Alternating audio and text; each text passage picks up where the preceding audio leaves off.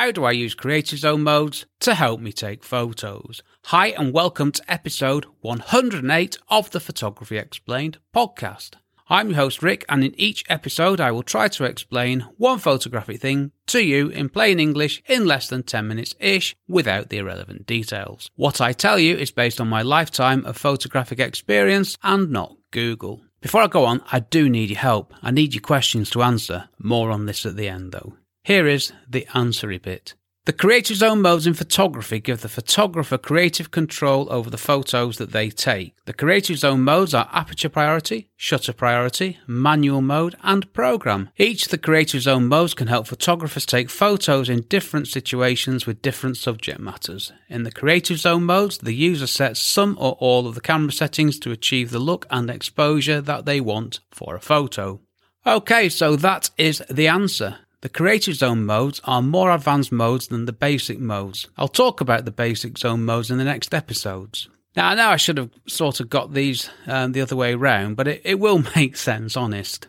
It was only when I finished writing this one I realised that I should have done the basic zones first. We'll get there, don't worry. Right, so where am I coming from? Well, I'm writing this as the user of a Canon 6D, which is fairly representative of the Creative Zone modes for the Canon ecosystem. Well, it was when I bought the camera anyway. Apologies if you use a different camera system, but I do teach what I do and know rather than just research something in Google and tell you stuff that you could have found out by doing the same yourself. My podcast is, like I say, based on what I do and what I know. Okay? I'm going to try and stop saying okay so much in this episode. Right, let's remind ourselves what the Creative Zone camera modes are on the Canon 6D. Program or P, aperture value, AV, or aperture priority? Yes, these are one and the same. Time value, TV, or shutter priority? Yes, these are also one and the same. Manual. I think I mentioned program, but if I didn't, program or P. Right, these are the four. And you will find something pretty similar on most camera systems. Well, you'd expect so, wouldn't you, if you think about it, considering the exposure triangle is the exposure triangle, as in the relationship between the three things in the triangle aperture, shutter, and ISO. How do you use creative zones to help you take photos? Well, I'm going to tell you that right now. Let's start with the easy one program or P. The camera sets the aperture and the shutter speed. I use this when I'm out and about taking photos for pleasure, for personal stuff, stuff where I'm not working for a client stuff where I can't be bothered worrying about stuff. I just want to take photos and enjoy it. With program, the camera chooses the aperture and the shutter speed to give the correct exposure for the ISO that has already been set. Now, what I'd written here was the camera chooses the aperture and shutter speed to give the correct ISO for the exposure of the composition that I'm photographing. I actually wrote that. To be clear, the camera chooses the aperture and shutter speed to give the correct exposure for the ISO that I have set when I'm taking a photo. Blimey, that was a fundamental error, wasn't it? That's a, a worry. Now, this is effortless photography, like I said, and doing this gives me a sense of freedom. I actually enjoy using program mode. And on the Canon 6D, there's a thing called program shift where you rotate a dial and the aperture and shutter speed combination change, allowing you to quickly choose the camera settings that you want, which is excellent. Program mode does not choose the ISO for you, you have to do that. And if the camera can't give you the correct exposure, it will tell you. If the longest shutter speed with the largest aperture is giving an underexposed image, or if the fastest shutter speed and the smallest aperture are giving an overexposed image, the camera will tell you by flashing lights that you need to change the ISO. And yes, I had to check these to make sure I got them the right way round, which, considering the error I made earlier on, is completely understandable. That's pretty much it. I'll compare program to full auto in the next episode because there is a, a, a, number of differences. Next one aperture value, AV, or aperture priority. Different names, same thing. You set the aperture, the camera sets the shutter speed. I use this all the time on my commercial work. How can this help? Well, there are two, th- two Well, there are two key things that you can dial in here. First is the amount of depth of field. What is depth of field, I hear you say? Well, to be honest with you, it's a misleading term, depth of field, and one that I will explain in a future episode. Depth of field is actually the amount of a photo that's sharp, or the amount of a photo that is not sharp, and we're talking from front to back here. Now, the depth of field depends on, I say of course here, but it's not that obvious. The, the depth of field depends on the focal length used and where you're pointing the camera in the scene. But the point here is that in AV mode, you select the aperture, which determines the depth of field.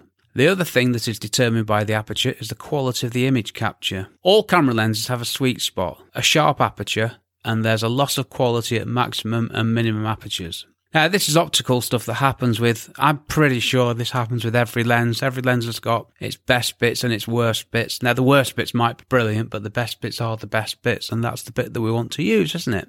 So, if you want the highest quality image, you have to select the aperture that gives you this. Easy to find out. Just go on onto the Google and you can find that one. Okay, so who uses AV, aperture priority, whatever it's called? Well, I do. So that's architectural photographers, landscape photographers, portrait photographers. It's anyone for whom depth of field is the priority along with quality of image capture.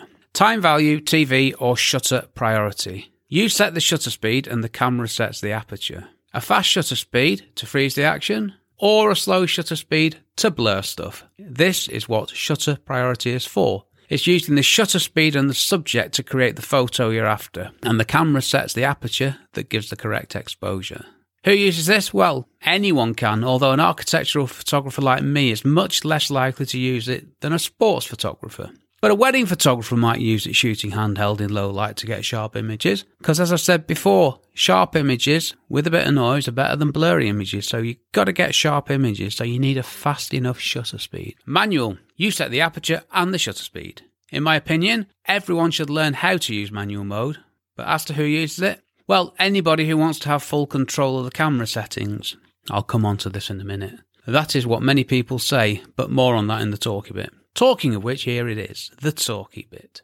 Why are there so many different modes? Well, I asked this question last time. There are so many variables with cameras, and then if you chuck into the mix the variables called what you're taking a photo of, and the light and other stuff at the time, and the variables become, well, they seem pretty much endless. But the exposure triangle has got the three elements aperture, shutter, and ISO. And the creative zone modes have been created to help photographers take photos. Let's not forget that.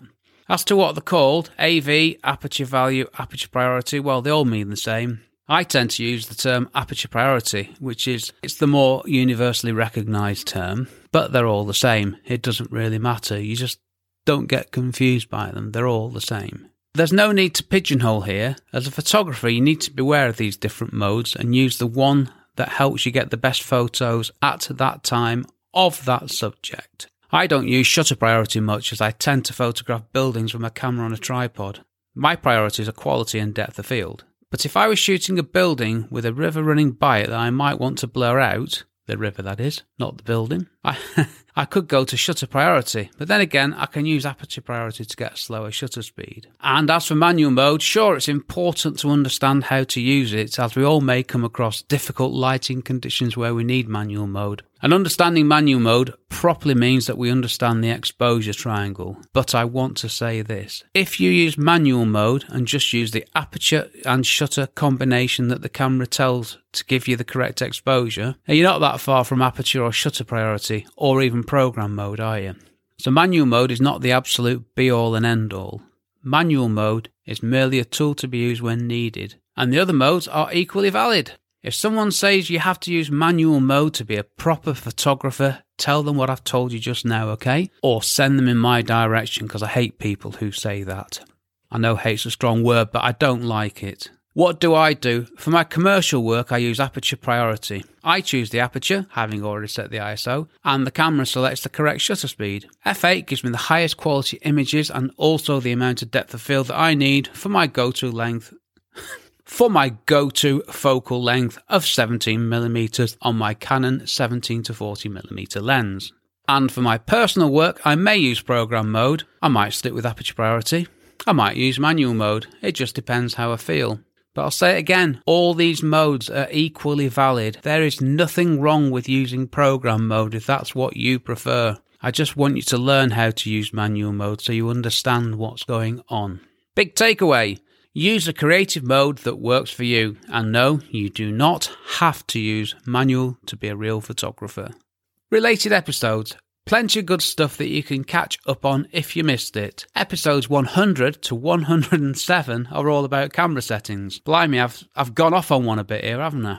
What have I covered? Well, why are there so many camera settings? Camera settings that you can set and forget. Camera settings you can change without taking photos. Things you set for each photo you take. 10 camera settings for beginners. Let's keep things nice and simple. Do you want to know the 20 camera settings that I use? Program mode, creative mode, all sorts of good stuff. It's all up there on the website. Have a look. Next episode Photography Explained, podcast episode 109. Basic zone camera modes or creative zone modes? Which should I use?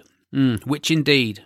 Shout out, well, shout out once again and disappointingly is to me. Why not? Get your question answered. This is what my podcast is all about answering your photography questions. So please get in touch with your question. And not only will I answer your question, but I will give you a shout out on the episode, which is nice. And better than me giving a shout out to me, which is something I'm going to have to take out of my script because I can't read it just head over to photographyexplainedpodcast.com forward slash start. Okay, I'm done. Thank you very much for listening to my small but perfectly formed podcast. It says here. To find out more about my podcast and do stuff to help me, check out the podcast website, which is photographyexplainedpodcast.com.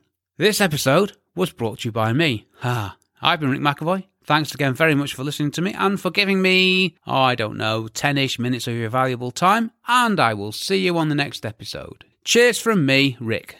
My brand new course, How to Become a Real Estate Photographer, straight talking advice for beginners to get you making money quickly and build a career, is available to buy now. Find out more at rickmcevoyphotography.com forward slash courses.